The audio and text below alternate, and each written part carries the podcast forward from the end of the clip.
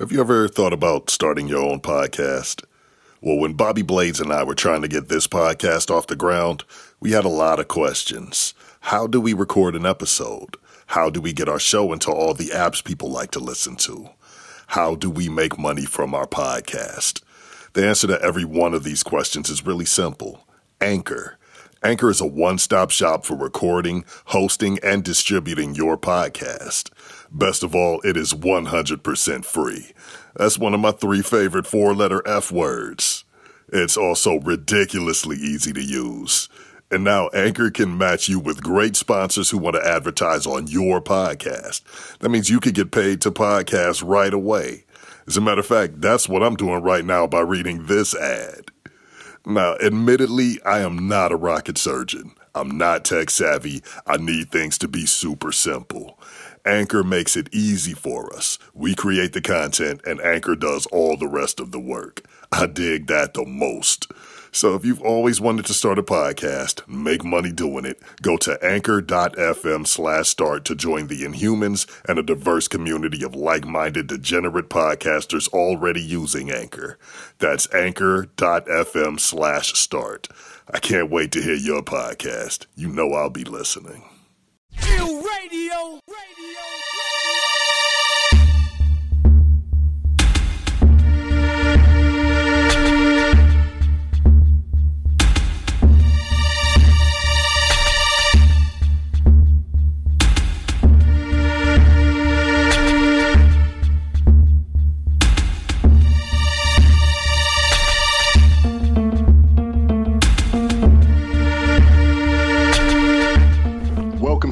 weird and mysterious world of the Inhuman Experience, a paranormal podcast where we explore the strange and unexplained.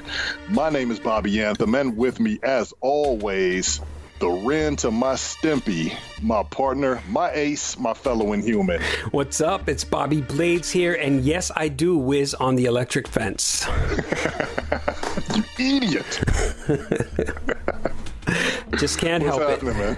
Not too much, man. Just I- I'm actually having a good day, having a lot of fun here. Cool, yeah. I have no complaints either. I know that we have one that I kind of wanted to do today, and I know that it's something that you're passionate about. I know that it's something that a lot of our friends are passionate about too, man. What are we getting into? Today we're going to be talking about animals. Yay! Yeah, we're going to talk about, I don't know, man, how uh, certain animals are sensitive to certain things. Yeah, and how they can how they can tell if you're a liar or not or a piece of shit. Ooh, how they can tell if you're afraid. Yeah, and um, animals with psychic abilities. Ah, that's dope, man. I can't wait to get into that. All that and more coming up. Nuclear heat graphics. Beautifully of nostalgic horror, Have such sights to show you. wrestling, Hulk Hogan must self-destruct. retro cartoons, and entertainment. A fellow chucker, eh? Portraits, customized posters, and posters, and so much more. Nuclear heat graphics. Art makes us human. Do you like dogs? I'm sort of a dog person.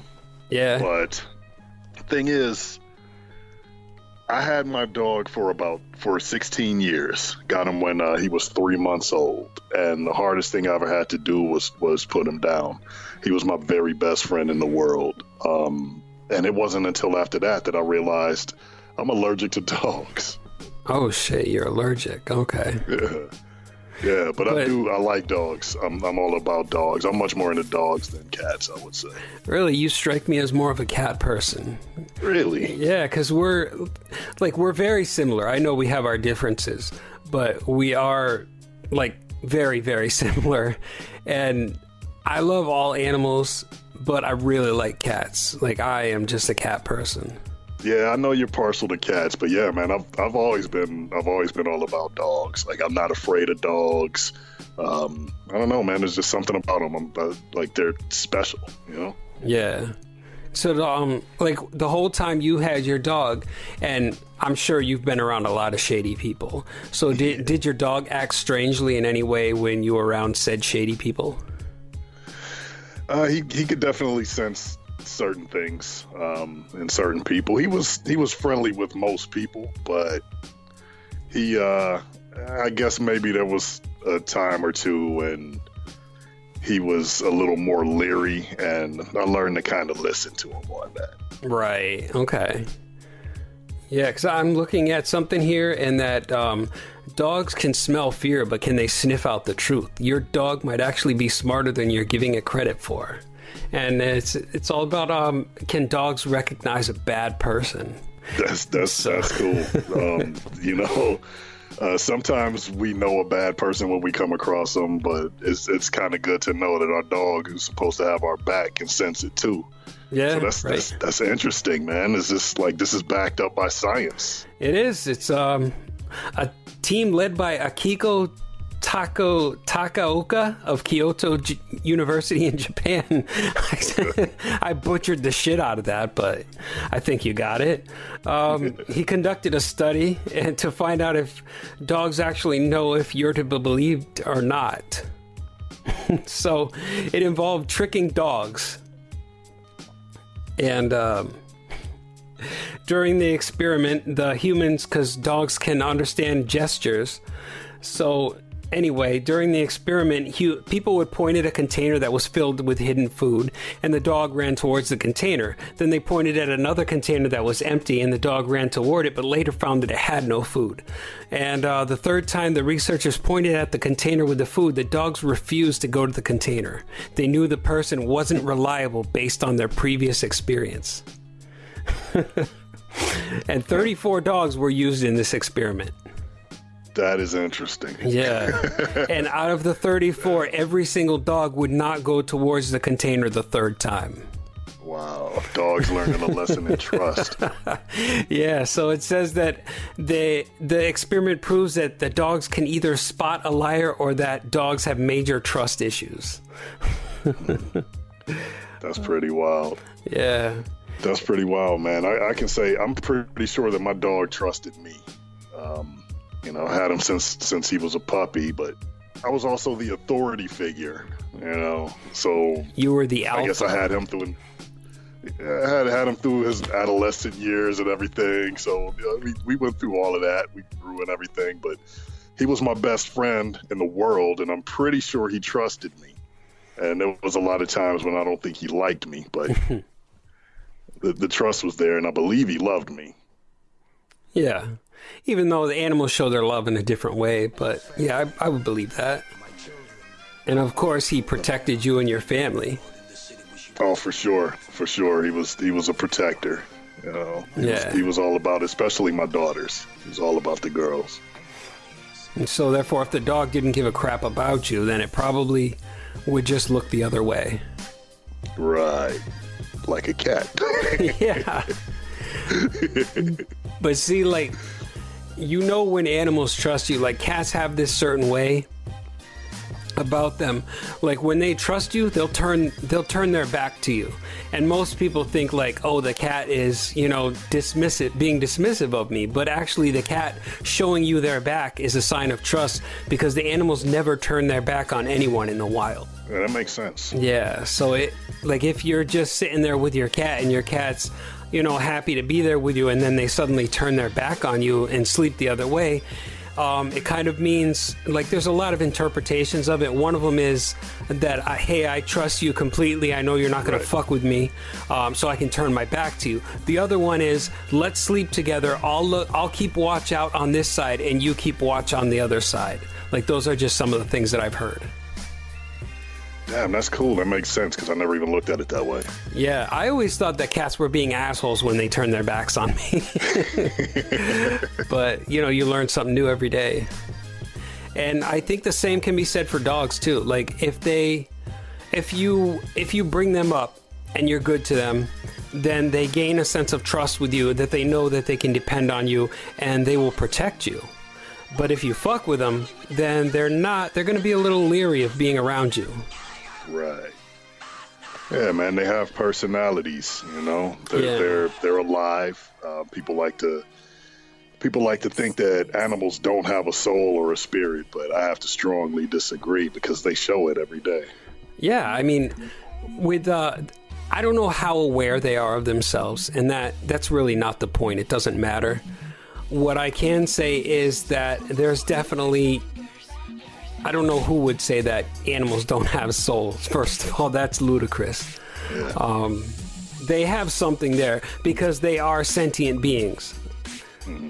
And so when I look at it and I see their distinct personalities, they have likes, they have dislikes, they try to communicate with us in many different ways.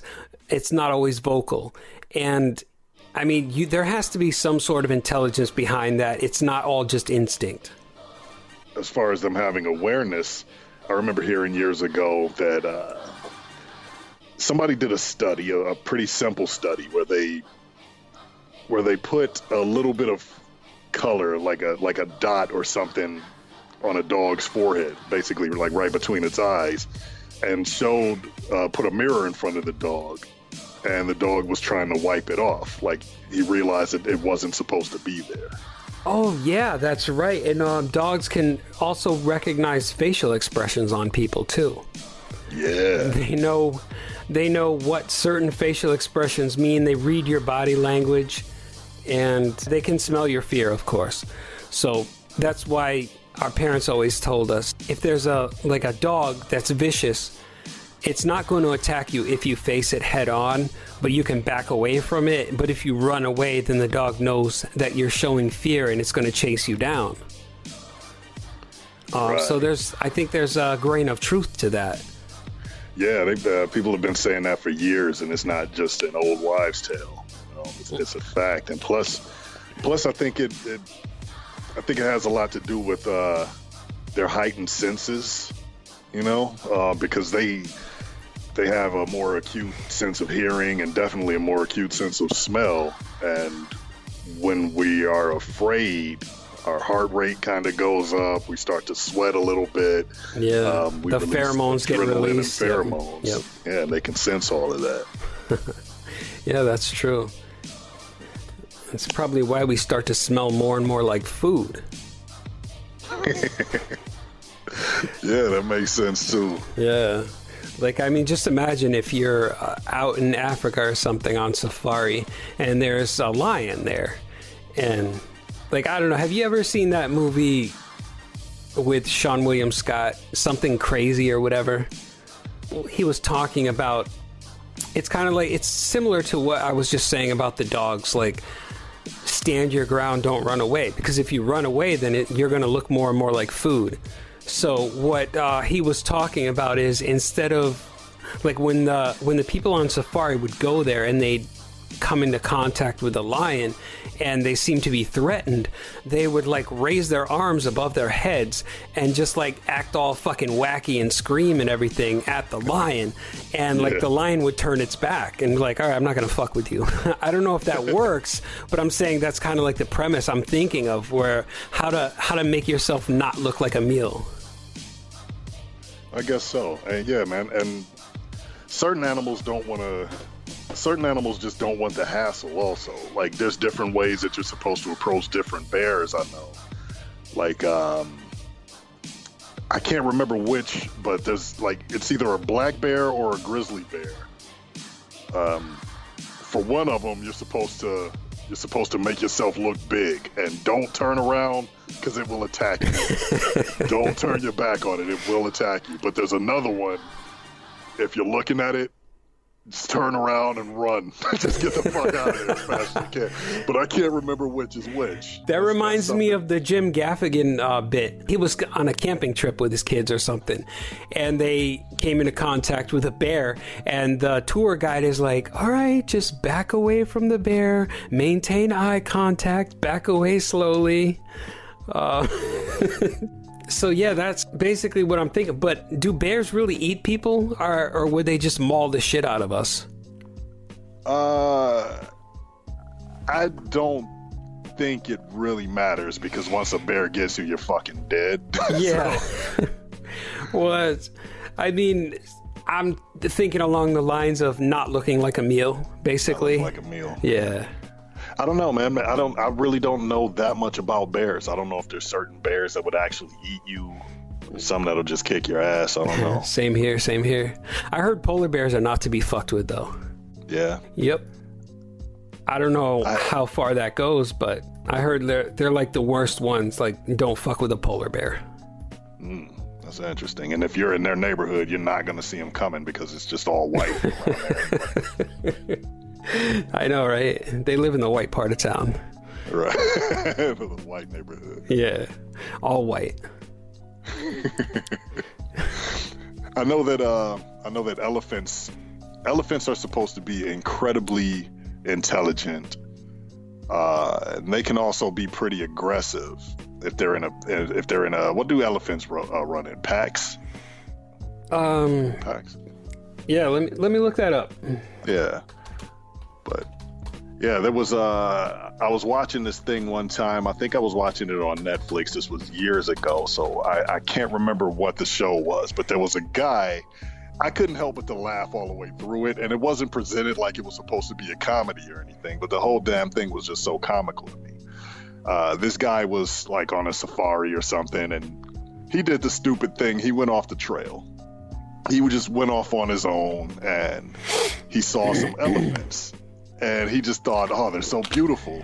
So he decided to just walk up to the elephant, and he wanted to touch one. So he touched the elephant. The elephant looked back at him like, "The fuck are you doing?" and they proceeded to beat the shit out of this guy, like Nice. his ass. Now, is this a true like the- story or is like This what? is a what is true this? story. Okay. Yeah, they beat the shit out of him like the like the copy machine on Office. Like they stomped the fuck out of this guy. oh wow, nice. Yeah, they left him for dead, but he didn't die. I don't know how he didn't die, but they left him for dead. And they walked away, and he said as he was laying there, he saw that like they kind of stopped and turned back to look at him. It's like yeah, you stupid fucking human! Don't you ever touch me? exactly. Take that, motherfucker. okay, so I got it pulled up here, and it's um, they travel in a herd. Bird, okay, And this is- Yeah, this is the craziest thing that I did not even know. But the herd is made up of the oldest and the largest matriarch who leads the daughters and their offspring. A family can consist of anywhere between 2 and 50 elephants. Holy shit! Can you believe that 50 fucking elephants, man? Fuck, man, in one space. Yes. that is just insane. It's hard to even imagine. Yeah, and I know elephants are like wicked fucking smart too, man. Yeah, They're not to be fucked with. yeah. They say the octopus is also very intelligent, like, like pretty close to human intelligence, really. Um, I know Yeah. that they, yeah, they use tools, they prepare food, they build uh, decoys of themselves. And did you hear that story about that the person who put a fish inside of a bottle and corked it up and gave it to the um, gave it to I was gonna say squid, but it's not a squid. it's the octopus. Gave it to the octopus, and the octopus felt its way around the bottle, and then figured out how to undo the cork. Popped the cork, and the fish got out, and the fucking octopus ate the fish. No, and so, I mean, that thing is fucking crazy smart, man. yeah, that's what I've been hearing, man. They've been discovering more and more lately that, that they're just incredibly intelligent, and that's why a lot of people feel uh, a lot of guilt about actually eating octopus. You know, I had it once, and it was all it was like rubber. I really. never have octopus again, man. I, I don't really eat seafood. I mean, I have fish, but other than that, nothing else. Yeah. See, I won't even do that. Oh yeah, I was going to ask you. Have you heard about the ex- the science experiment being done with MDMA and squid? Like they're giving ecstasy to fucking octopus. no, why? I don't know. I'm going to have to go pull that shit up because this is amazing. Yeah, I gotta hear about that, man. What the fuck? What could possibly be the benefits of that? Or is that just some strange ass study? Um. Okay, it says ecstasy may make octopuses more sociable. A neuroscientist at Johns Hopkins School of Medicine who studies how the cells and chemicals in animals' brain influence their social lives. Ecstasy, also known as MDMA, blah blah blah, interests her because it's known because it is known to make people feel more social, more interested in others, and less defensive. The same effect also occurs in rats and mice. Octopuses are very different. They're intelligent and their behavior is sophisticated, but their brains have a completely different architecture than those of mammals. They're shaped like donuts, for one thing. Oh, She says it's organized much more like a snail's brain than our brain. With such a dissimilar anatomy, the lady was wondering how they would respond to drugs in unpredictable ways. And to find out, she needed to give some octopuses. Is it octopus or octopi? I, octopuses. octopus. I learned that it's octopuses. All right. so, uh, she and her colleague put five Californian two spot octopuses individually into the middle of three connected chambers, gave them free rein to explore. One of the adjacent chambers housed the second octopus, confined inside an overturned plastic basket. The other contained an unfamiliar object such as a flower pot or a Chewbacca figurine. Um, Dölen and Edsinger measured how long the main animal spent in the company of its peers and how long with a random toy. Um, and then she dosed the animals with ecstasy. Again, there's no precedent for this. But researchers often anesthetize octopuses by dunking them in ethanol. so, so these people submerge their octopuses in an MDMA solution, allowing them to absorb the drug through their gills. And at first they at first they used a really high dose and the animals freaked out and did all changed like fucking colors and all kinds of crazy shit. But then the team found a more suitable dose and the animals behaved more calmly and more sociably. With ecstasy in their system, the five spent far more time in the company of the same trapped male they once shunned. Even without a stopwatch, the change was obvious. Before the drug, they explored the chamber with the other octopus very tentatively. They mashed themselves against one wall, very slowly extended one arm, touched the other octopus, and went back to the other side. But when they had ecstasy, they had this very relaxed posture. They floated around, they wrapped their arms around the chamber, and they interacted with the octopus in a much more fluid and generous way. So I guess uh, the study of ecstasy in octopus is like very promising. Holy shit, man! Why don't they give that shit to sharks? you know, Oh they're man, the assholes of the sea. would you ever want to get kissed by a shark? I mean, seriously, it might not want to eat you, but you know, what if it tries to fuck you? Uh, no. Ah, fuck. No. Okay. Don't give ecstasy to sharks. Yeah. But man, I, like this. This reminds me. Was it Timothy Leary who gave uh, LSD to dolphins? I have no idea. Hold on, let me look that up. I now I want to read this. Yeah, that was a whole study. Like that was uh that was where Ecco came from. Ecco the dolphin. Giving- serious. giving- They were giving LSD to dolphins. Giving LSD to dolphins in the hope of learning to communicate with them. Apparently, it was a neuroscientist named John C. Lilly.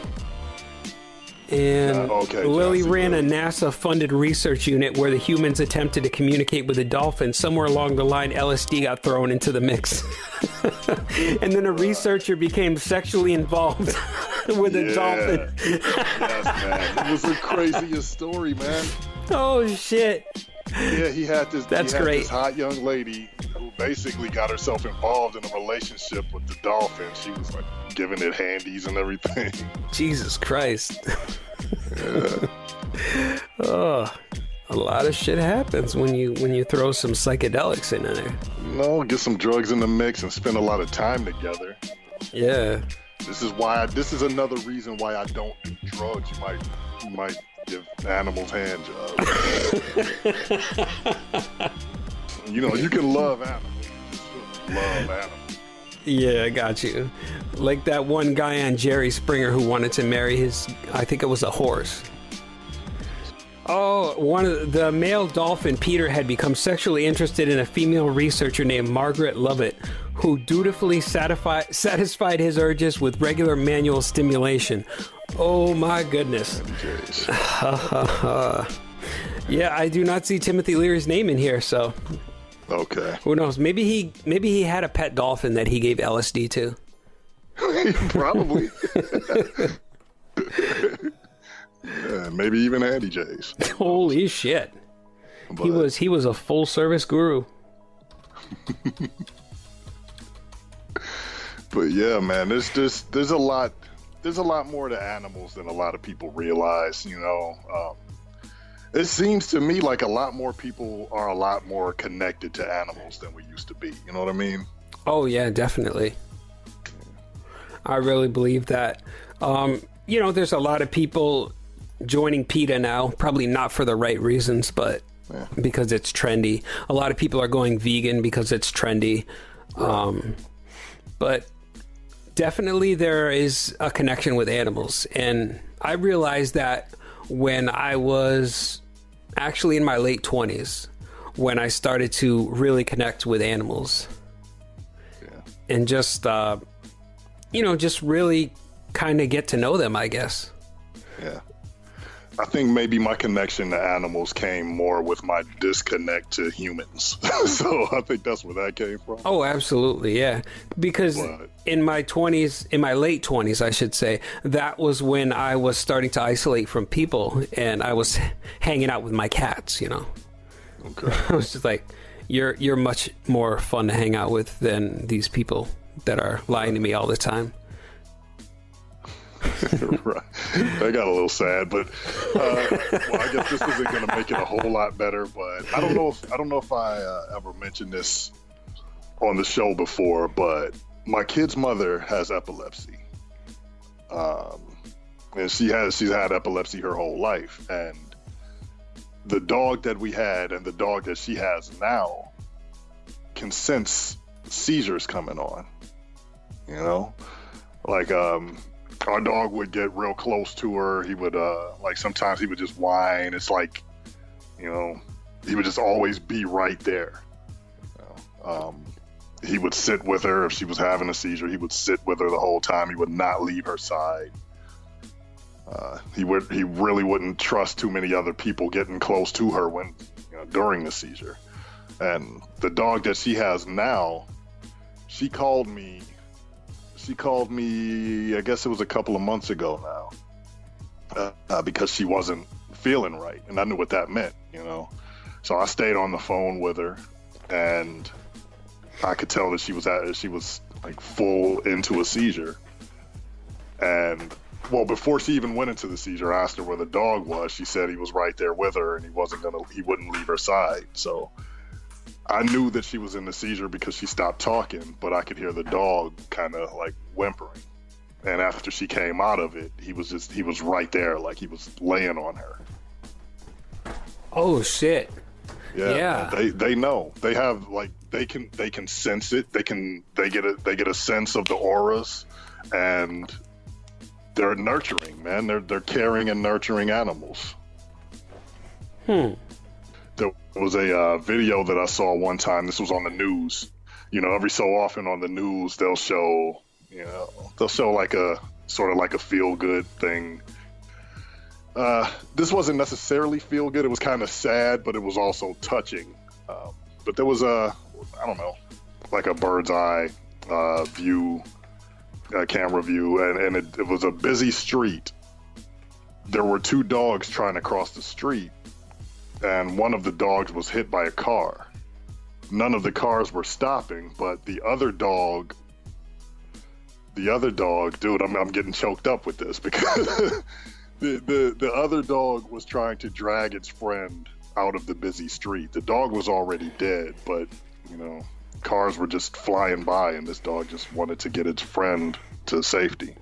Yeah, I think I remember you telling me about that. And, uh, you said it was sad, and I was like, "Well, it is sad, but it's also touching because there is uh, there's a dog looking out for another dog." You know? Yeah. People say that these animals don't have souls and they don't know how to love. Man, that's love right there. Yeah, and you know what else? Uh, that myth that I just wish I could wipe away when people say, "Oh, they're they're nothing but a dumb animal," like they're easily replaced. You know, like Right. you have like I had a cat for 21 years, man. She was my best friend. She always hung out with me. You know, went through good times and bad times. I looked at her like she was my fucking daughter. And when I had to put her down because like she but at the end man her kidneys gave out. She was she could not walk. She couldn't go to the bathroom. She basically had no more dignity and I was like I think it's about time. I'm getting a little choked up now. But yeah, letting her go was one of the hardest things I've had to do. Yeah, man. Believe me, I understand that. You know, and I, I'm. I hear people say it all the time. You know, they're like, you hear people say, "Oh, my my my pets, like they're not like pets. They're like my kids." And people who don't have pets don't understand that. They're like, "Oh, it's just an animal," or people who aren't capable of caring. They're like, "Oh, it's just an animal." Yeah. But I can tell you, I'm a person with kids, and I'm a person who had a dog for 16 years. I had my dog before my first daughter was born. So for their entire young lives, we had our dog, and when I lost him, it's it was seriously, it was like losing one of my kids. You know, it was it was like losing a family member. It wasn't like losing a pet. I've had other people say, "Oh, why don't you just get another dog?" Yeah.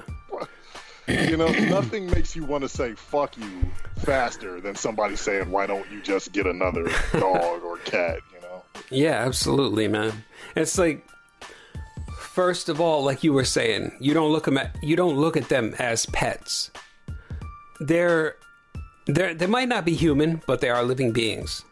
Right. And they provide you with some kind of company of comfort, companionship, you know, the C's, the big C's.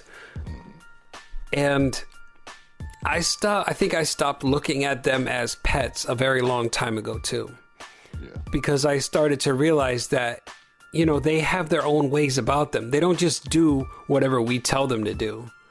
Um, they have their own distinct personalities, and and it's fucking amazing that, like, I only had about three dogs. I was mauled by a dog when I was probably seven years old. Um, and I've been skittish around them ever since, but I'm not afraid of dogs anymore. But anyhow, that's beside the point. What I'm trying to get at here is um, I've been around cats a lot, and I know that cats can read people. Yeah. They can read their energies and everything. Um, I have friends who have cats, and the cats love me whenever I come over. It's like as soon as I walk in the door, they come right to me. They start rubbing up against my leg. And I love to be around the cats. And they say that I'm the only person that the cats do that to. Everybody else they run away from and hide. And I'm just like wondering how how that can be, but that that same thing happens to my cats because when somebody comes over to visit, those cats are fucking gone. They do not want to deal with anybody. And like occasionally, if I have some really chill friends come over, the cat will come down, say hello, and then go back upstairs. But it's like they kind of know who they want to deal with and who they don't want to deal with. Yeah. Yeah, Yeah, man. Animals are like that, man. It's kind of the same for me, man. Animals, animals and kids like me for some reason. I don't know. You're just a lovable guy. I guess so, man. I'm big and scary looking. I have one eye. I don't know. I don't know. Maybe they sense that I won't eat them. yeah. they sense that you're not going to axe murder them in their sleep. Right. They can smell the the animals can smell the broccoli on. on so they know I'm not eat them. Oh, shit. Yeah. Definitely. But yeah, dude, I'm, I don't know. I guess tying this a little bit into some paranormal because we kind of veered away a little bit from paranormal stuff. Like we like is basically the root of uh, of the whole this whole thing of us always doing this. Oh, yeah, yeah. We, we got all that I- scientific. like I don't know the science behind it. Well, obviously, I guess there is no science behind it because science doesn't recognize spirits and things like that. But I know that animals can sense spirits. I know that they can. I I've think they can more than sense them. I think that they can actually see them. Yeah, they can see them. That's what I yeah really meant by sense. They can see them. I think that um now I may be completely off base here, but you know, this wouldn't be the first time. But I believe that the animals are more connected to what's going on around in our planet and on our planet than we are. We, we somehow got disconnected a very long time ago. And yet we think we're the smartest. Yeah. I, I know we're not the smartest, man. That that's just a misnomer right there.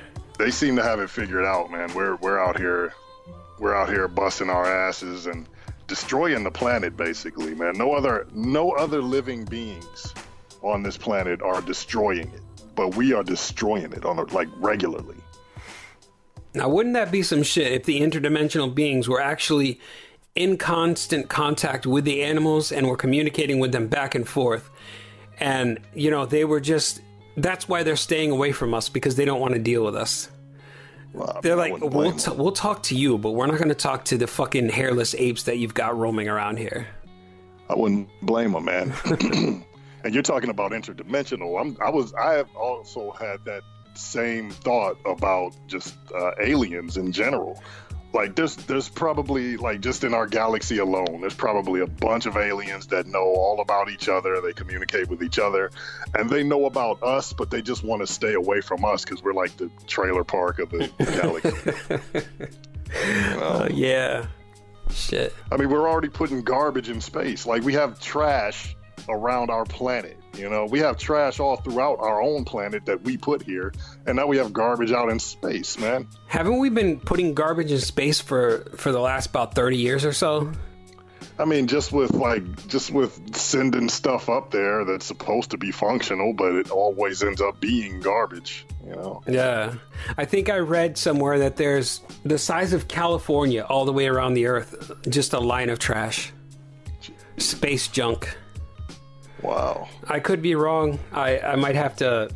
Damn it, where's our intern today to help me source this material out? We're gonna have to reprimand that intern. yeah, again. He or she has been slacking. Yep.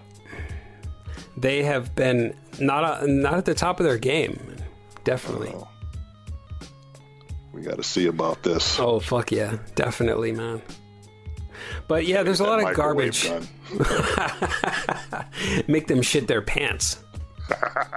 The brown note. Oh man, that was great. I love that. But yeah, man, I hadn't heard about like all of that garbage. I mean, I know that there's space junk from like satellites and things like that that are no longer functional up there. Um, just uh, loose scraps of metal, things like that. But yeah, I had no idea there was that much. we're a bunch of fucking litter bugs, man. I'm telling you. But I had I don't know if this is true, but I had heard that there uh because the landfills were so full here that we started sending our trash up into space. I don't know about that because I don't know if that would be. I don't know that that would be cost effective. I don't know if it's true, but if it is true, then it's extremely fucked up. It is. It is. It's, it's fucked up on a bunch of levels. But I personally, like, not that I'm the smartest guy, not even in this room, and I'm in the room alone. But I just, I don't, uh, I don't think that that's cost effective. It costs too much just to, just to send anything into space. So it just, it kind of wouldn't make sense. Yeah, maybe they've got Elon Musk doing that shit though. He's didn't he send a car into space? He would. he would, man. That's littering. Glittering and he would glittering and And uh, Keep the earth clean. shoot it in the space. Yeah. I mean, he's a smart guy, but I mean, if you want to shoot a fucking Tesla vehicle into space, you're a fucking idiot. Yeah, he's the closest thing we have to Tony Stark, I think. Yeah, probably. But I don't know, man. The whole point to the littering thing is like we we we're the only creatures on this planet that actively destroy the planet, that actively destroy the environment. Nothing else is doing that. I know, right? You you don't see the fucking gazelle running around making plastic things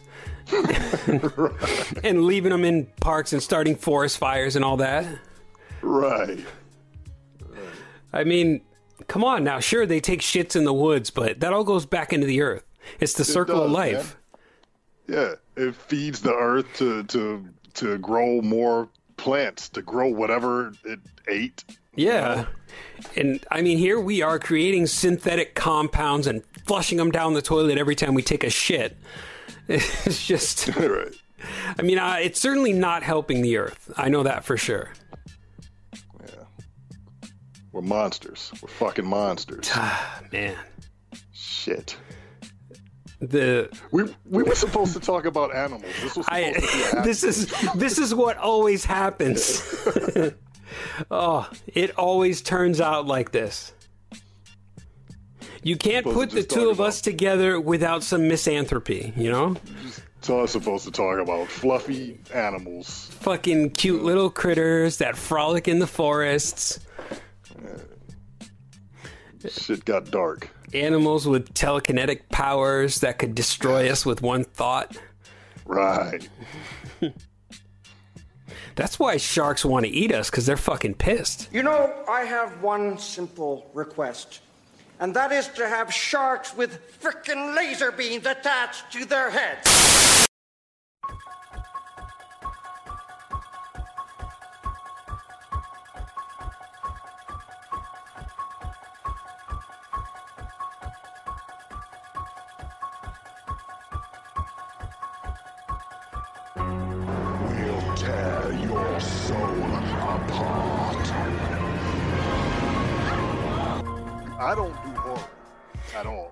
That's just not my genre. I'm more into sci-fi.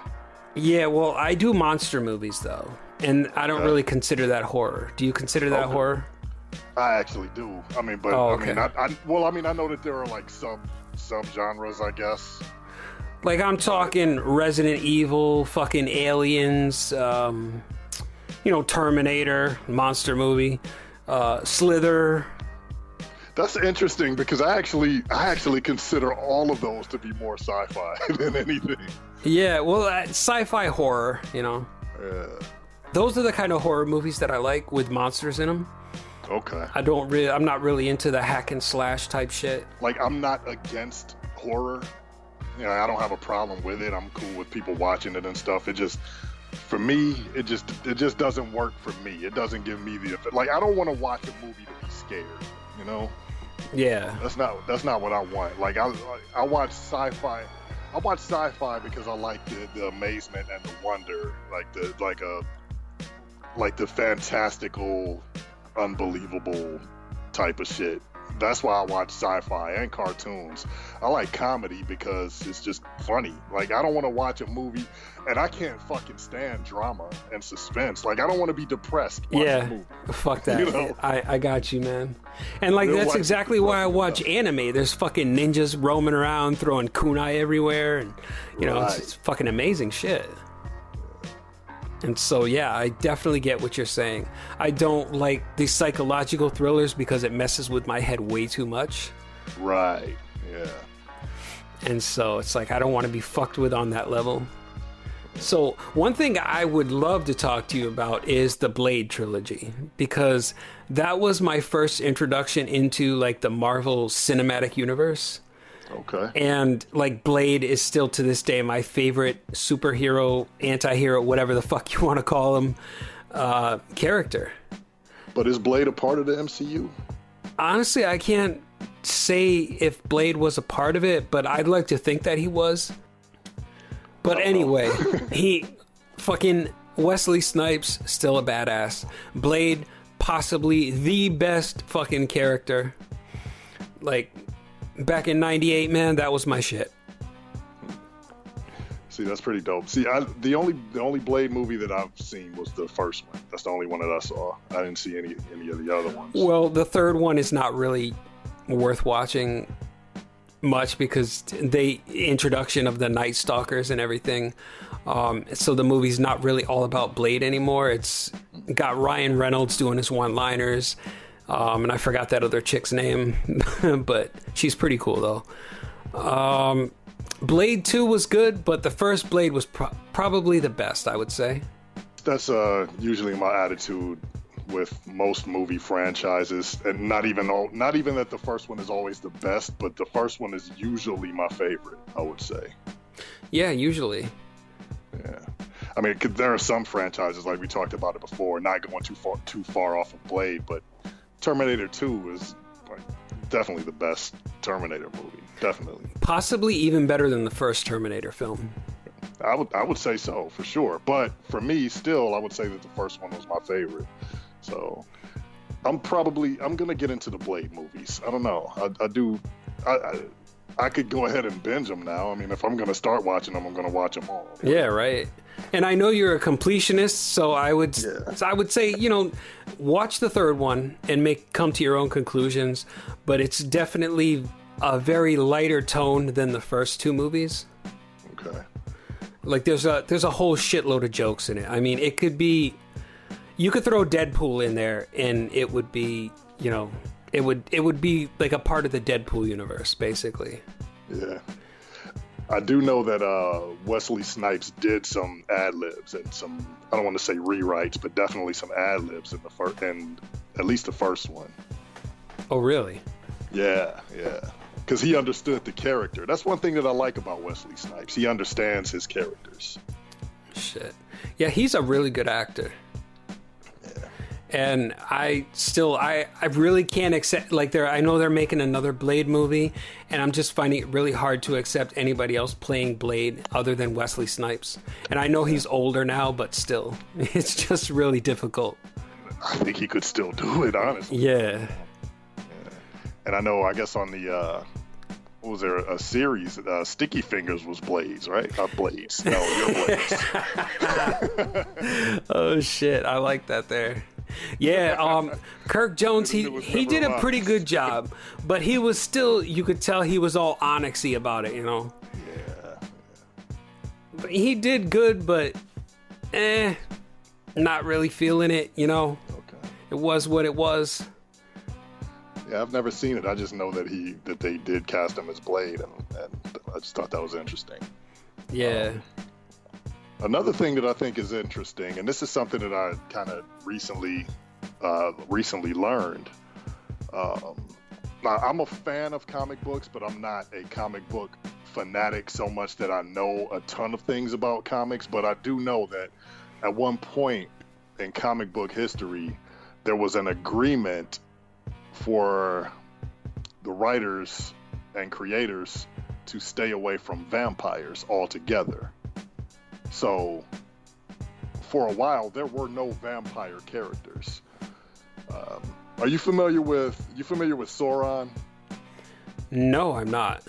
Okay, Sauron was a character uh, I think was introduced in the X Men, and he was sort of like he was like a pterodactyl type creature, like a humanoid pterodactyl, but he could also drain energy, drain people's energy.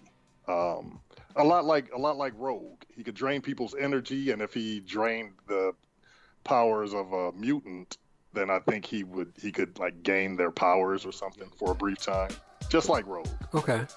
But his character, I think he was created in 1969, I believe. I'm, I can't believe I know this much, but his character is a humanoid pterodactyl, but the original idea for him was to be a bat. He was supposed to be a bat instead of a pterodactyl, but they said no, you can't do that because he's a bat and he drains people's power, so that's too much like a vampire. They had the agreement to stay away from vampires, so the, closest bat-like creature that they figured would work would be a pterodactyl. Okay. So, uh, like the first vampire, I'm thinking, I was gonna say Mobius, but it's not Mobius, it was Morbius, right? I think it was Morbius. Okay. Was I that was that the first vampire in the Marvel comics?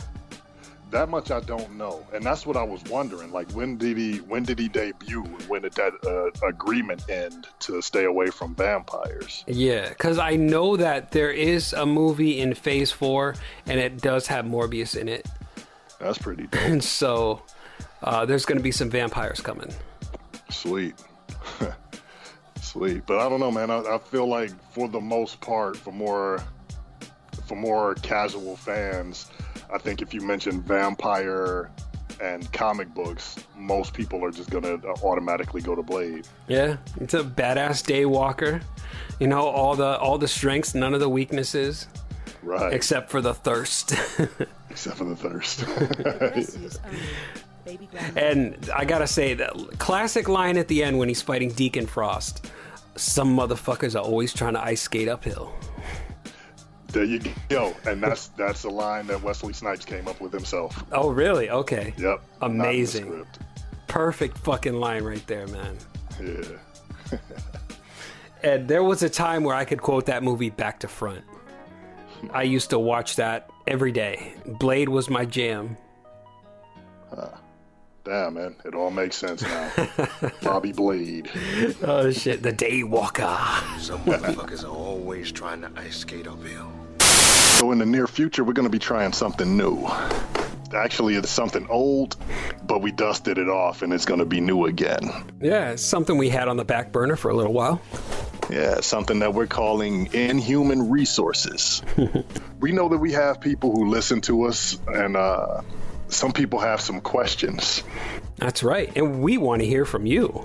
There are many ways to get in touch with us. Uh, the first way is by email at inhumanexperiencepodcast19 at gmail.com. With the email, we would like for you to put inhuman resources in the subject. That's right. I forgot about that. on Twitter, you can get at us through DMs on IEXP underscore podcast. And also, please leave Inhuman Resources in the subject line. Or if you post to us, please uh, hashtag it with Inhuman Resources. And lastly, you can leave us a voice message on our anchor.fm page. So if you just go to anchor.fm backslash inhuman dash experience dash podcast, and there will be a link to send us a voice message. Personally, that might be my favorite option. Yeah, that sounds like it would be the best way because we absolutely want to hear from you. And if you want to get your voice heard on the show, then that's definitely what you want to do. Ask us anything, anything at all. We, We- don't care. we will Uh, answer it. obviously- Obviously, from you listening to us, you know that by now that we are experts on everything. Yes, we are. we will answer it, and god damn it if it isn't correct. So let's make that happen. Um, shit. Thanks for listening. Yeah, and we'll see you next time on the flip side. You've been tuned into the Inhuman Experience podcast. Join us again on this strange journey as these two geniuses attempt to make sense of the strange and the unexplained. If you've got a question or a story to tell, you can contact the Inhumans on Twitter at IEXP underscore podcast. Or you can email them at inhumanexperiencepodcast19 at gmail.com. Your story could appear on a future episode. Feel free to leave a voicemail at anchor.fm forward slash inhuman dash experience dash podcast forward slash message and make yourself heard. Don't forget to leave a five star review on iTunes for a shout out and to have the review read by the boys. Thank you for tuning in, and until next time, we are the Inhumans. You experienced?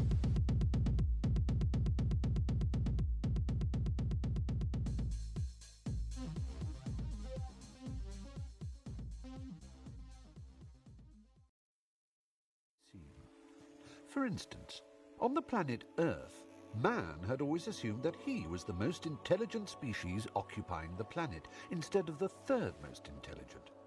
The second most intelligent creatures were, of course, dolphins, who, curiously enough, had long known of the impending destruction of the planet Earth. They had made many attempts to alert mankind to the danger, but most of their communications were misinterpreted as amusing attempts to punch footballs or whistle for tidbits. So they eventually decided they would leave Earth by their own means. The last ever dolphin message was misinterpreted as a surprisingly sophisticated attempt to do a double backward somersault through a hoop while whistling the Star Spangled Banner. But in fact, the message was this So long, and thanks for all the fish.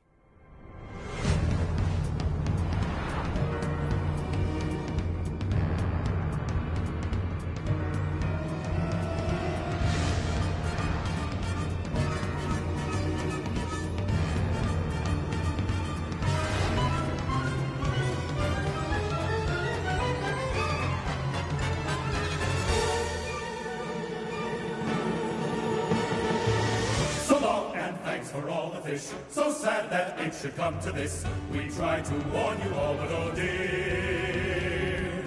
You may not share our intellect, which might explain your disrespect for all the natural wonders that grow around you.